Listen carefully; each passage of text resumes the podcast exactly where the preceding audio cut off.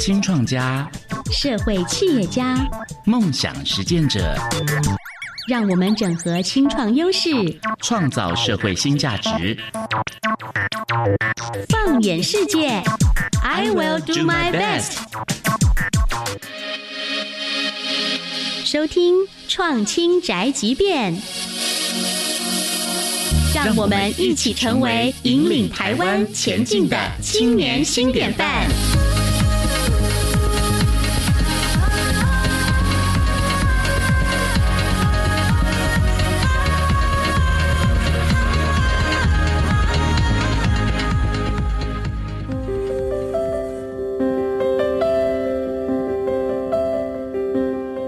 各位听众朋友，这里是国立教育广播电台创新宅急便节目，我是主持人庭硕。每个礼拜二的下午五点二十到六点，节目都会陪着你在空中去看见台湾当代的青年朋友们怎么透过自己的创新行动去关注、去回应他们所关心的社会变迁以及社会议题。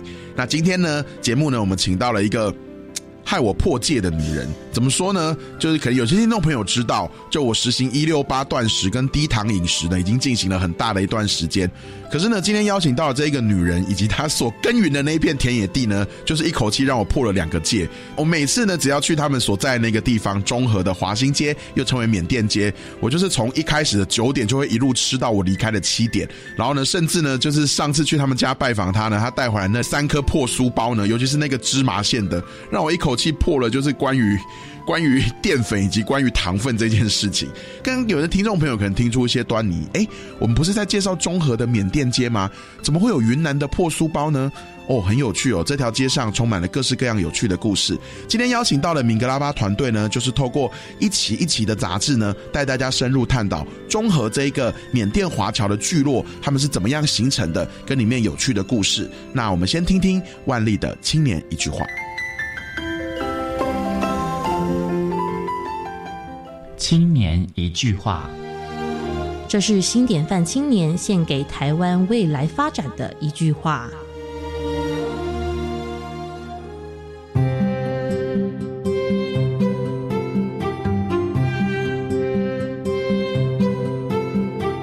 明拉巴，大家好，我是万丽。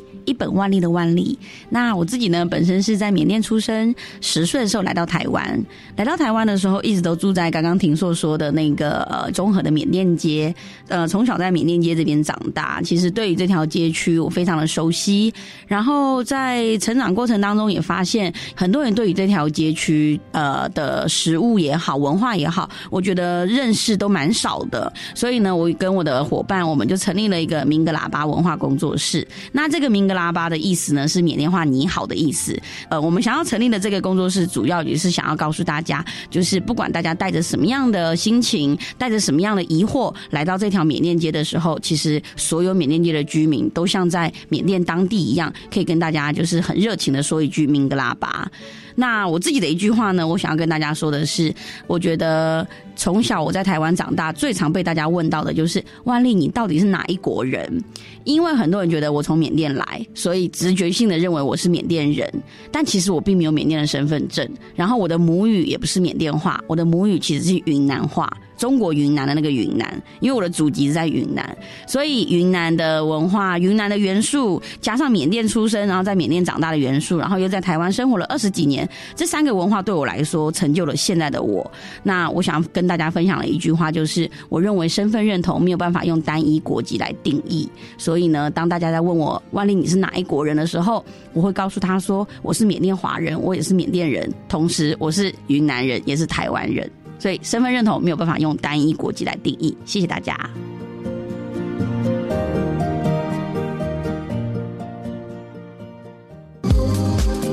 这里有最独特的青年创业故事，改变社会的创新思维。欢迎加入好样会客室。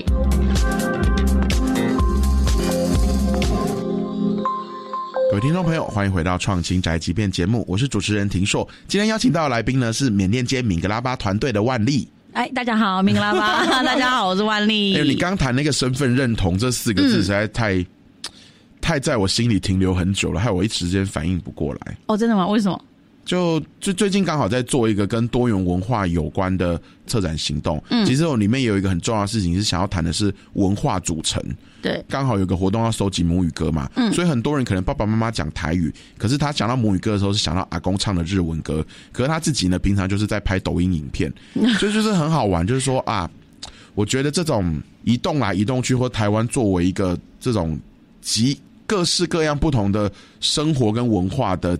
结合的地方，我现在就比较不想要讲融合这件事，因为融合好像是我们终究要成为一体。对。可是我觉得集合是一个，我跟你可能不一样，可是我们共同一起生活着，这也没有什么。对。嗯，哎，那我们回到那个明格拉巴好了。当时刚刚前面有提到嘛，就说你组成这个团队是希望让大家除了看到哇，这里有很多我吃过的、没吃过的，或是我本来以为应该在其他国家才会发现的食物以外，对，可以更看见里面的人跟里面的各种文化，甚至你们还有。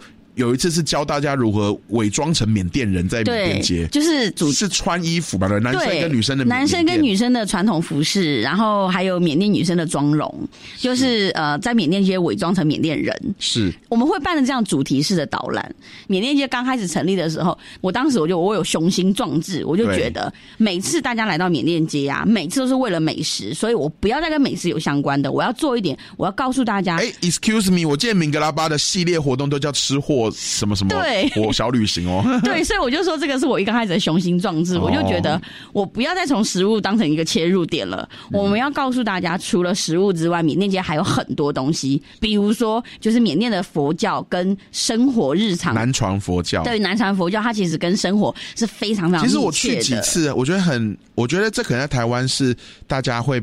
比较少感受到的体验，比如说早上十点半的时候，很多尼姑或是僧侣，他早上会出来托托钵化缘。对对对，这个是一个很特别的文化，在我们不管是在台湾的缅甸街，还是在缅甸，其实我们都对于就是呃日常生活当中的布施。乐善好施这件事情，它已经植入在我们的呃生活核心里面了。是，所以我觉得关于宗教跟生活这件事情，我觉得是非常非常值得给大家介绍。是因为就是因为这样的虔诚的信仰或是心灵的寄托，其实影响了整个生活的模式嘛。哎，那谈谈你们敏格拉巴团队，其实最早最早开始是杂志吗？呃，其实我们最早开始的是杂志跟那个导览，上山寻佛塔是我们，然后还有那个在缅甸街伪装成缅甸人，这些都是我们早期很早期办的主题式的导览。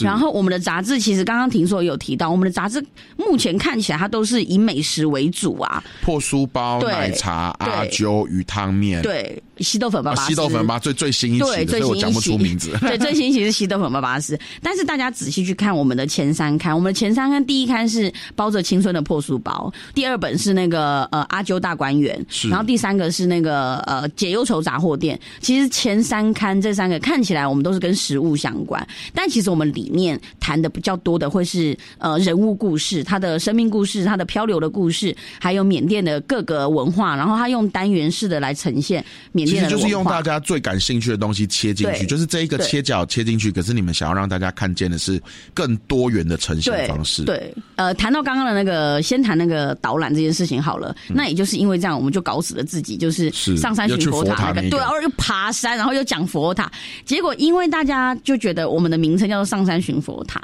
所以很多人会可能会误以为我们要谈宗教，但台湾宗教离我们比较遥远，是，所以其实那天报名的人非常少哦，然后。工作人员比较多，然后而且我们又遇到了哇二三十年以来最热的五月，热到爆。然后就是就是已经来的人没有很多，他们一边想着为什么工作人员这么多，一边又热的半死，然后连工作人员也没有真的爬那么久。对，所以那场导览就搞死我们。然后后来我们又办了另外一场导览，就是带大家去缅甸街体验一杯奶茶，嗯就是带大家实际到就是那个走廊上喝一杯奶茶。看照片点了一整桌啊，你自己还带了自己的凉拌菜。对对对对对对，然后就是主要是要想要带。大家呃去体验缅甸的一个非常重要的生活文化，就是喝一杯缅甸奶茶。是，结果那一场爆满哦，所以后来就奠定了台湾人要嘴巴要有东西才要听我们讲文化，这是没办法的事。对，后来我们就发现，其实以美食当做一个切入点，因为华新街大家呃虽然对这边的食物就是非常的呃感兴趣，或者是。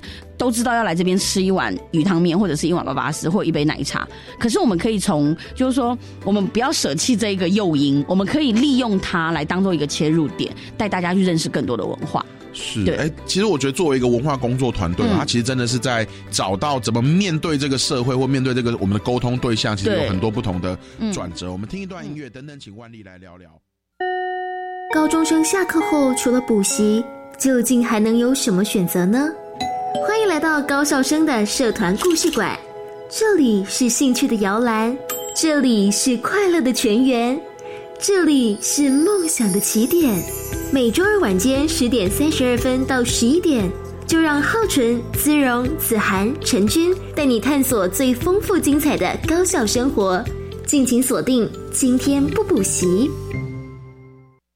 Cool English 英语线上学习平台有高中职教育专区哟，很棒哦。里面有什么学习内容呢？除了有有趣而且多元的英语线上课程，还有各种版本教科书补充包，以及应届学测、只考试题，内容丰富而且全部免费。哇，孩子要国际化，就可以随时随地上网学英语喽。没错，就是这样。强化英语能力，才能迈向国际。好哦，以上广告由教育部提供。医生啊，我吃药啊了后，全身起红疹，吹破还佫发烧，那哈呢？食药期间有起疹、吹破、脑痛、目睭红、发烧，都有可能是药物过敏哦。正当使用合法药物，造成严重药物过敏住院，可向药害救济基金会咨询：零二二三五八四零九七。以上广告由卫生福利部食品药物管理署提供。Hello，大家好，我是保补，现在正陪伴你的是教育电台。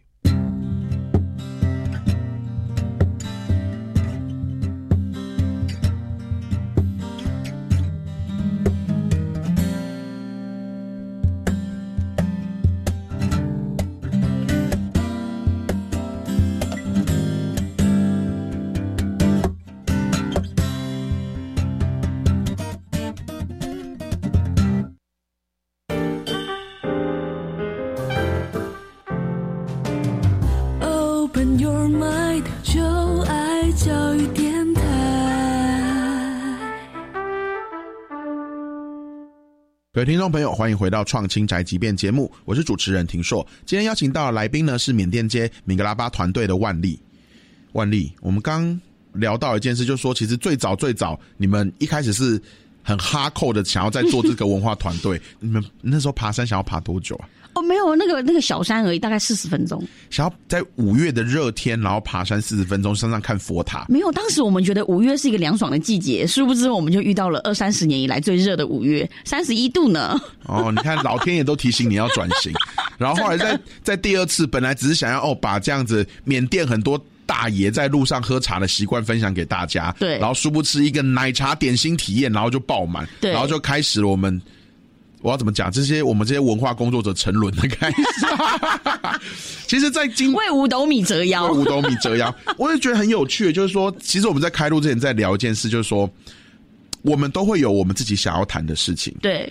然后，可是我们作为这样的。文化工作团队说：“我们不是学者，我们不是研究单位嘛，所以我们拿的并不是政府的研究计划，我们只需要说服给这些审研究计划的人说哪些东西是重要的，嗯、所以必须谈。对。可当我们今天有一部分我们想要影响的就是一般的市民，嗯，所以我们又必须要转向给大家。其实我们原本在谈的是媒体，嗯、就是说，当今天媒体来采访我们，我们有一些我们不想谈的事情，比如说，可能对万丽人，你在刚青年一句话有谈到的事情是。”你觉得身份从来都不是我是哪里人，对这种国家来认同的身份，嗯、那可能我自己在受访的时候，其实我也会很排斥哦，我是一个障碍者，或者其实大家最喜欢谈就是说，哇，这个是一个励志的障碍者。可是，当我们今天我有很想要谈的事情是，为什么无障碍议题重要？因为当今天身心障碍者一直不断的走出来，就可以让更多人去感受到。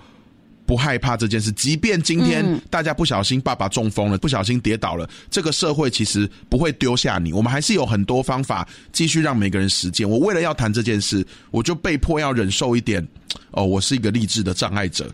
那可能就像你，你可能要谈的事情是，台湾不只是只有一种声音，或者是大家怎么会这些男人在下午都没有上班，都蹲在奶茶店盘？拜托，人家是排休的，就是啊只是刚好全台湾十几万缅甸人，就是没事的时候大家就轮流来。你以为你以为每个下午都在那边同一群人？没有，那只是你看起来都很像同一群人，可他们都是不同的人。就是啊，好不容易跟朋友们约了，然后这一个月就一天跟朋友聚会，然后就被你讲成大家都不上班。可是你为了这件事，你就必须要被迫谈。对你有没有觉得你自己的那种文化工作团队，在这些工作中有没有遇过哪些事情是你自己觉得是取舍过？就是说啊，你们忍受了什么，为了要做什么？呃，其实我觉得我们中间的这个取舍，就是像我刚刚提到的，我们一刚开始雄心壮志，我觉得我不要再谈美食了，但后来不得不觉得，哎，原来大家对美食还是最感兴趣的，所以后来呢，我们就在想说，好，OK，我可以用美食当做是一个呃切入点，然后把我想要谈的事情呢放在这些美食的议题之下，我们循序渐进的去跟大家谈，你不要一刚开始就跟他谈这么难的，他们会是会下吓到对方，是，所以我们可以先从轻松的轻松的议题，然后慢等他们人来了都走不了，我们再开始吓他们。对，然后而且我们的杂志其实我们也做过一些取舍。其实我们杂志有做过改版，我们前三刊是比较大本，然后它的里面的方式呢，我们是用一个呃，我们有封面人物的故事，然后有用单元的方式去呈现缅甸的各式各样的文化，是。比如说缅甸的各个族群的过新年，嗯。或者是比如说每个呃各个族群的不同的生活文化。那后来到第四本的时候，我们决定做一个改版，就是我们在想，大家既然就是对于食物是这么感兴趣的，我们能不能够用食物去当做是一个出发点，从一个微小当中去看到它的巨大？就比如说。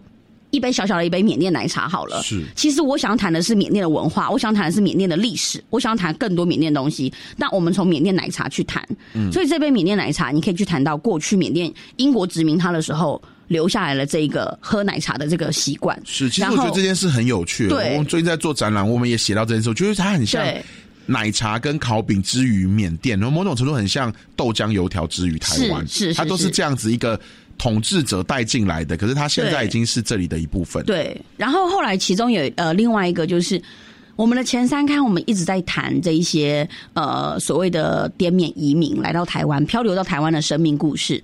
然后后来有一天，我就在想，这条街区除了离乡背景的苦楚，我们还能够谈什么？哦，关于我觉得这件事很重要，因为台湾各个，我我觉得是台湾的这种我们讲社区营造也好，或者你在讲这种呃国家记忆库也好，因为台湾有一阵子曾经有经历过清洗这件事情，就是说大家都不准谈这些事情，所以呢，我们要有一个复原期，就是我们大家要回头过去看，哦、我们是这样过来的，因为我们中间有一段空白的，可是。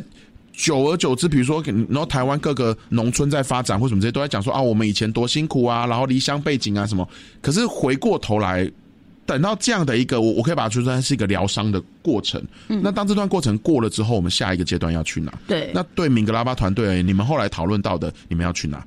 呃，后来我们在想说，一样，我们是在写这一些华新街居民的生命故事一样，可是我们换了一个方向，是。就是我们换的方向，就是我们用一个职人的精神去看待他的职业。哦，就是说今天这些鱼汤面卖的不是只是想家而已，而是他每天兢兢业业的。辈子的鱼汤面，他是用什么样的精神，然后去维护他的这一个所谓的家乡味？是对，我觉得我们更想要谈的是这个部分。而且很厉害。听说其实，在华新街上摊贩其实都有一个非常强的世人，他一眼就知道你要吃的是真正的味道，还是你要吃的是一个台湾人的味道。对对比如说像西豆粉，他就可以记得说你要吃甜酱油还是咸酱油。对然后鱼汤面就知道我的香料要，就比如说像我走过去，他就知道说哦。又是一个死光光客，他就帮我下一个味道比较轻的。然后万历来之后，他就知道说你不用讲，然后就是那个粉就直接三匙给他下下去。对，其实这不是因为，其实这是一个职人精神，他就是是面对这么多客人，可是他可以记得这些，然后体贴每个人。对。然后，而且我觉得多元文化，我们在做这个工作的时候，我一直在思考的一件事情，就是我们有没有去加强那个弱势感？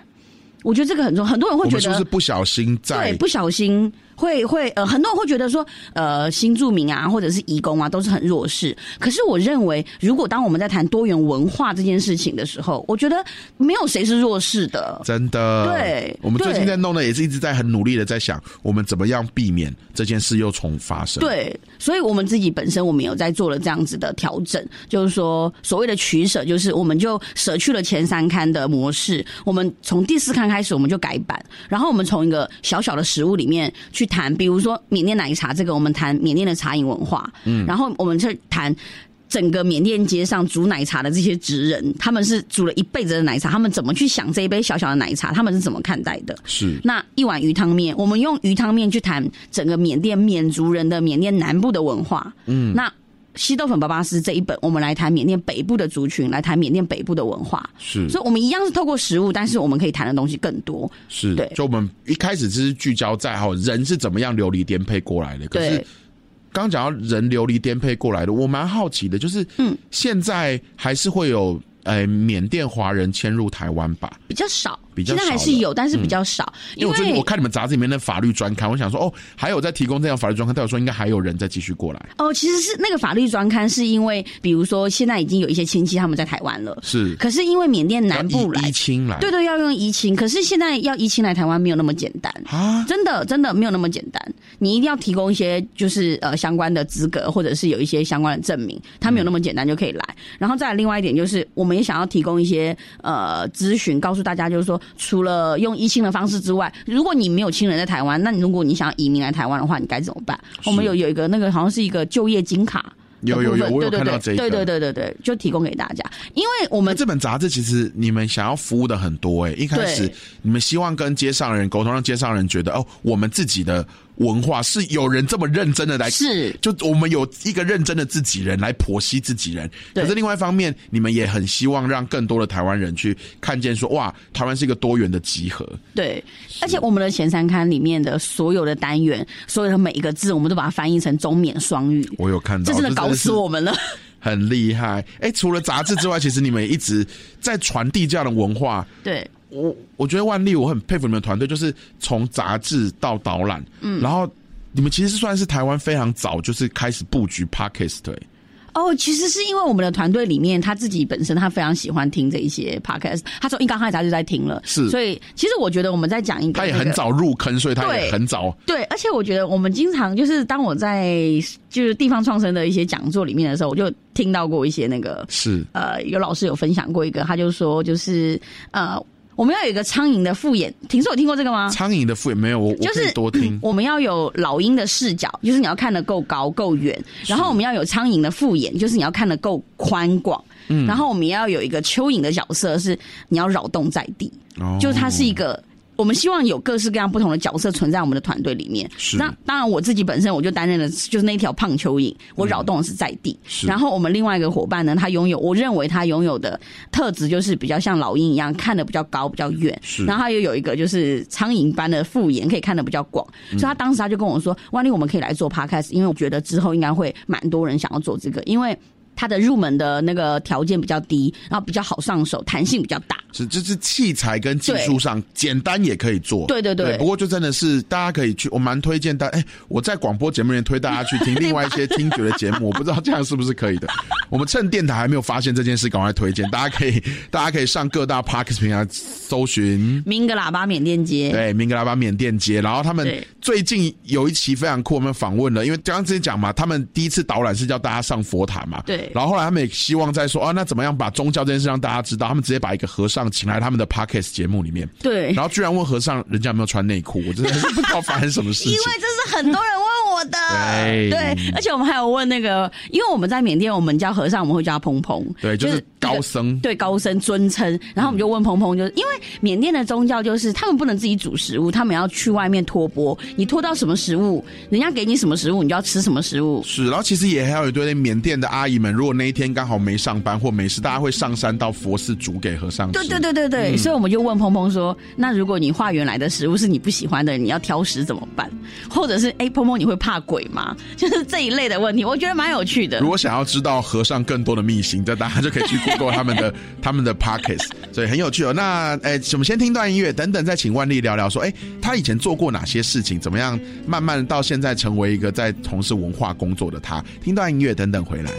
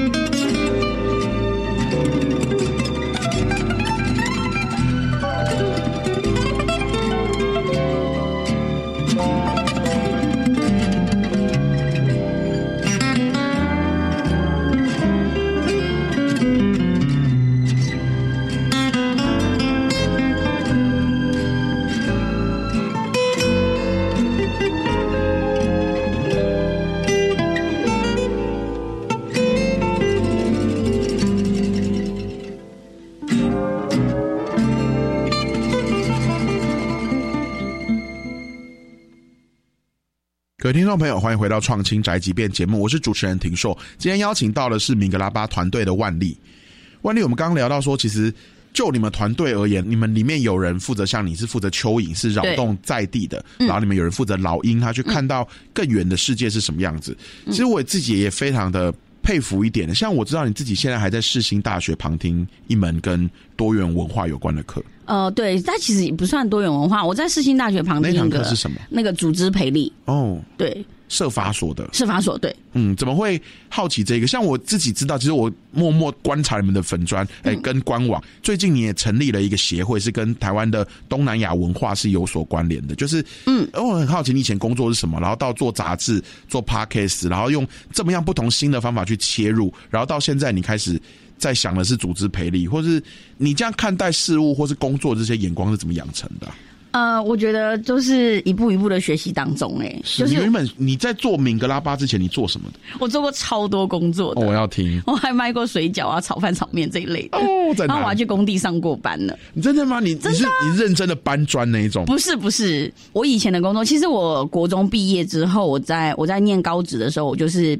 我念夜间部，我白天在上班，晚上在上课，嗯是这样的日子我过了七年。可是你这样都不都没有自己停下来想一想，到底要干嘛的时间吗？对啊，就是一直都没有。就这样。那那个转机是什么？怎么突然觉得就停下？啊，七年，其实对啊是毕业。对啊，七年就毕业啦。然后毕业之后，在这七年的过程当中，我都一直在工作。然后我的工作是有一半是在那个呃会计师事务所当总机，是然后后半段是因为我自己本身念的是幼教，所以我在幼儿园当老师。哦，我看到你们这次有办过一个活动，叫什么“缅甸街小小外交官”。哦，对啊，对对对对对对，是，其实就是你把幼教那样子怎么设计孩子的学习的教案这件事，把它放进。嗯，对，就把这个跟我所学融合这样子。是，呃所以后来你有曾经当过幼稚园老师？对。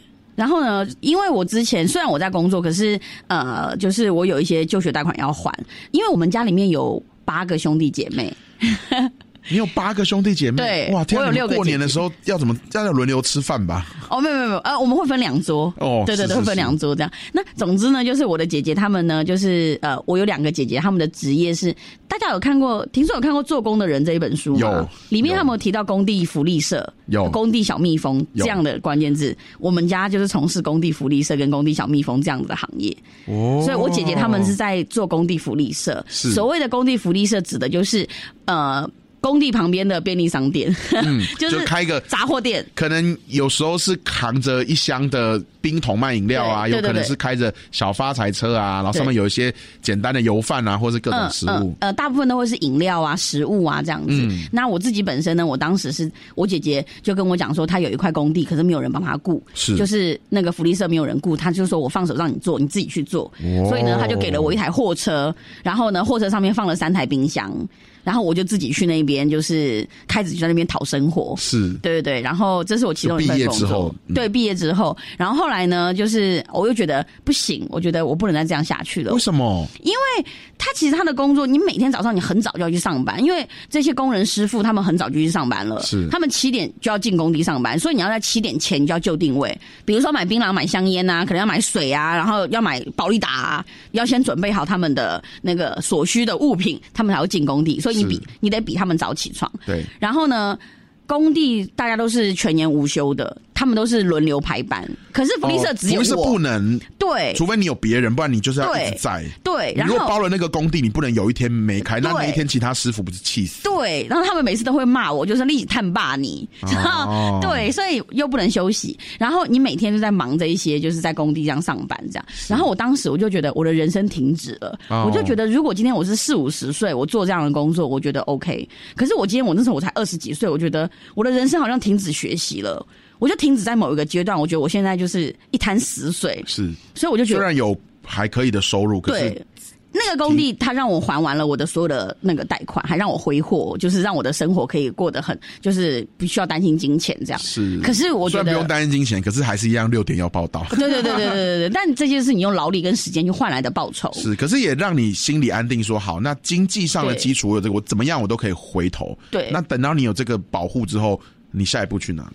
我下一步，我当时我就觉得，我觉得我得回到我的所学，所以我又再度踏入了幼教。嗯然后我又踏入幼教之后，就我就面对了一些目前幼教所面临到的一些现实层面，就是一直改变不了的。就比如说，就是因为我们是那个私立的幼教，是那所以那个大环境其实是一直都没有改变的。提早教一些，就是比如说各式各样的压力啊，就是呃那个报酬是不对等的，就是你的上班时间跟你的所得是并不对等。是，然后赖出来之后你就没有下班时间。对对，然后再来就是现在因为少子化的关系，家长对于小孩的那种溺爱。你觉得你真的很难去改变这样子的环境？是，所以就是喜爱的那个幼教的工作场域，它也变了一个样。对，然后所以后来我就觉得啊，算算算算，我还是回工地好了。然后所以那时候我又回到工地，然后在我姐姐的旁边，因为我姐姐在卖。我们这期节目结束前，我们有办法回到明格拉巴吗？有有有有，很可以。前面前面 我在我在做大怒神呢。对，然后呢，我就回到我姐姐的工地旁边，因为那个内湖从化区那边没有卖吃的，是，所以我就去那边卖水饺、炒饭、炒面这一类。你开了一间店吗？还是你在没有小货车上卖？就就在那个小货小货车都没有，我就去买了两个洗手台跟那个草台。哦，你在你姐姐的那个货柜旁边，旁边开开始卖，就是露天的那一种，好酷哦。对啊，然后后来呢，就是慢慢我就觉得啊，这样子。嗯，就是不行。然后后来我爸妈他们就觉得，就是你回来帮我们做破书包吧，因为爸妈他们老了，是。然后家里面的破书包也就是需要人手帮忙，是。然后我我就被叫回去。很好吃，我节目开头讲那个是让我破戒，而且我本来想，我跟我妈说，那不然我吃半个，因为朋友送了，不能都没有吃。我后来就把一个破酥包跟豆沙包吃，我就吃。我本来只想吃半个，结果我吃了两个整个。哎，你这样，你只是这样子偶尔破戒。哎，我就是我从小就生活在这个圈子里，所以我们的身材是扎扎实实的，吃淀粉吃来的，真的。那后来因为破酥包，它其实它的呃它的制成很麻烦，对，所以爸妈要揉酥皮啊，要揉。对，爸妈体力呃就是负荷不了，所以我又被召回去。所以从工地然后回到回到破酥包，对，嗯，回到这条你生长的街上。对，但当时我已经非常确定我要离开幼教，所以我就回到了呃我妈家。对，然后后来呢，就是因为那个灿烂时光东南亚主题书店，他们想要在华新街这边开一个导览。嗯，然后那因为灿烂时光的那个创办人张震张总编，他是我弟弟以前在力报的同事。在我们电台讲别的电台的那个，sorry，经理的事情，没有啊，刚好现在对对对，我们所挚爱的张震老师现在在另外一个广播电台，所挚爱的，对，就是呢，总之呢，就是因为他跟我弟弟以前在力报是同事哦，所以他就跑来我们家，他想要找我弟弟聊一聊有关于华新街这边的生活，是，所以后来我弟弟不在家，他就找到了我。所以他就跟我讲说：“哎，万丽，就是你要不要来帮我们带一场导？”天哪，这就是跟朋友去参加选美比赛，然后最后朋友没有报名，然后最后是你，然后弟弟还一头雾水的时候，已经看到你在街上讲导览了，类似这样，类似这样。但其实我弟弟他非常支持我。我那时候其实我觉得这件事情对我来说是一个蛮大的关键的，是因为当时我觉得是大转型哎，真的，因为我小时候刚来台湾的时候，第一年我遇到了非常非常大的一个挫折，就是说融入不了台湾的生活。中间我发生了很长很长一段故事，大概要讲的话，可能要讲讲到明天早上。对，所以呢，这中间到五年级开始，我发现只要你隐藏你自己是缅甸来的这个身份，你努力的当一个台湾人，你就可以得到很安全的生活方式。是，所以我就选择以。隐藏我自己，我很懂。我也有一阵，就我国中，我其实没有那么严重的时候，我就不喜欢让别人知道我其实是我其实是脚不方便。我就是想要就不要讲，好像这件事情就不会发生。对，你要假装自己跟其他人都一样。对，那可是那那个灿烂时光邀请走出来那个经验，给你带来什么？就是当时我就觉得，就因为这样子隐藏我自己久了之后，你就开始遗忘你身体上的这一些文化元素，几乎都遗忘。所以，我当我第一次去带导览的时候，我就觉得我真的可以带吗？我可以吗？我能胜任吗？嗯。那当时灿烂时光他们就鼓励我，他们就说没关系啊，你可以先分享你的生活，因为你的生活就在华新街上，你就分享华新街的生活就可以了。所以，就我当时我第一次导览完之后，我非常非常惊讶，这对我来说是一个人生的一个很大很大的一个转泪点。就就是我会觉得，因为从小老师最常跟我讲的一件事情就是杨万丽，你真的很差劲，所以我一直都认为我是一个没有价值的人，我就是一个很差劲的人。可是那一天导览完之后，我觉得原来有一件事情是我的特质可以完成的，嗯，它是我可以做得到的一件事情。然后，而这件事情是可以带给别人一些帮助的。然后，我当时其实对我来说，我觉得那个印象是非常非常深刻。我结束导览之后，其实我很激动。可是真的，你那个激动的情绪过了，冷静下来再去思考的时候，你就发现，其实我那天导览超烂的，就我一直在鬼挡墙，因为太紧张。是，可是可是后来我就开始在想，如果我还有第二次机会要去导览的话，我要怎么去讲我的内容？所以我就把我在幼稚园就是写教案的那个所学，就把它运用在我的导览上面去规划。我就开始去规划我可以讲些什么内容，这样。那慢慢慢慢的，后来我就越来越上手，越来越上手之后，我就在想，除了导览之外，我还可以再做一点什么事情，所以才就踏入了米链街的，就是文化工作室的这一块。对，嗯，那对对对，就我自己听了，我是觉得很振奋，就是我们。不管是谁，我们都会有一些可以帮助到他人的特质，或者我们都是可以创造价值的。然后，我们也我们也要花点力气，才能够走出我们曾经被别人所赋予的那些用语言啊，或者用话语啊形成的框架。我觉得这件事是很振奋。那聊聊未来吧，就是我看到说你们最近成立了一个东南亚的文化协会，包括你自己，其实在上组织培力的课。就是你觉得在这段日子中，你你学到什么？从你开始发现我可以骄傲的谈论自己这件事情，到后来有杂志、有 podcast 一系列的导览，到现在你开始在想要从组织用更系统方法去做什么？你希望做什么？呃，其实我觉得未来我都还一直在，不管是现在还是未来，我都一直还在学习当中，就是呃不断的尝试新的方法。然后像我们就是呃成立的那个。台湾东南亚地方文化协会，台湾东南亚地方协会，对对，就是我们主要是想要透过就是从缅甸街出发，然后可以去谈更多的有关于这样子呃异国文化在台湾的情况，让更多人去理解这一些。因为不是只有缅甸街，一定也还有其他，比如说像韩国街，然后还有一些其他的，像那个中山北路那边有一个菲律宾区，菲律宾区对，然后像呃台中还有一个那个毕拉咪，就是那个东协广场。嗯，其实我们就会很希望，就是从缅甸街出发，带领大家去认。认识更多有关东南亚在台湾的情况。三月二十八号，我觉得这件事很重要，就是对，就我们刚节目有讲到说，台湾在以前在对新住民或者这些新的移工什么，我们谈的事情是融合，我们要教你讲中文，我们怎么样帮助你学习，你可以读夜校、读补校。可是听起来，这个东南亚地方协会他要谈的事情是存在，我们都在这里。嗯嗯，而且我觉得还有一件事情，就是说，当我们在谈多元文化的时候，我觉得他的那个交流应该是双向的。就是说，当我们认识东南亚文化的时候，其实我们也在也在同时，就是在认识台湾的文化。它是一个双向交流，而不是单一的说，哦，我我是来帮助你们这些文化的，我是来帮助你这些东南亚人士的。我觉得没有谁在帮助谁，而是它是一个互相互相丰富对方的文化的一个状态。对。是，那今天很开心有节目能够邀请到明格拉巴团队的万丽来跟大家聊聊，哎，他们这一个团队怎么在做文化工作的，来跟大家谈了他自己这样一路走来，从幼教，然后从这样子工地热潮女王的经验，我们中间到底聊到了什么？我觉得这一集节目很惊很惊人，对，然后一直到现在，他开始在思考。哎，其实不只是融合，不只是我们谈我们自己，也是让大家看到更多元不同的存在。那如果听众朋友们想要更了解你们的话，他们可以怎么做呢？呃，他们可以在脸书上面搜寻缅链接，会看到一个咖啡色的 logo，中缅双语结合的一个，或者是在那个。I G 上面也可以搜寻缅链接，明个喇叭缅链接会找得到我们。不要搜寻 I G，I G 上面有非常多美味的食物的插画，那真的不是一个就是需要控制体重人可以搜寻的 I G。对，而且我们的 I G 跟脸书是没有同步的哦，我们是会分成不同内容上传的。哦，对，太有趣了。好，今天很开心邀请你来节目玩。那每个礼拜二下午五点二十到六点，创新宅急便都会在空中陪着你，去看见台湾当代的青年朋友们怎么透过自己的行动去回应他们所关注的社会变迁、社会议题。我是主持人。人庭硕，我们下回空中再会，拜拜，拜拜。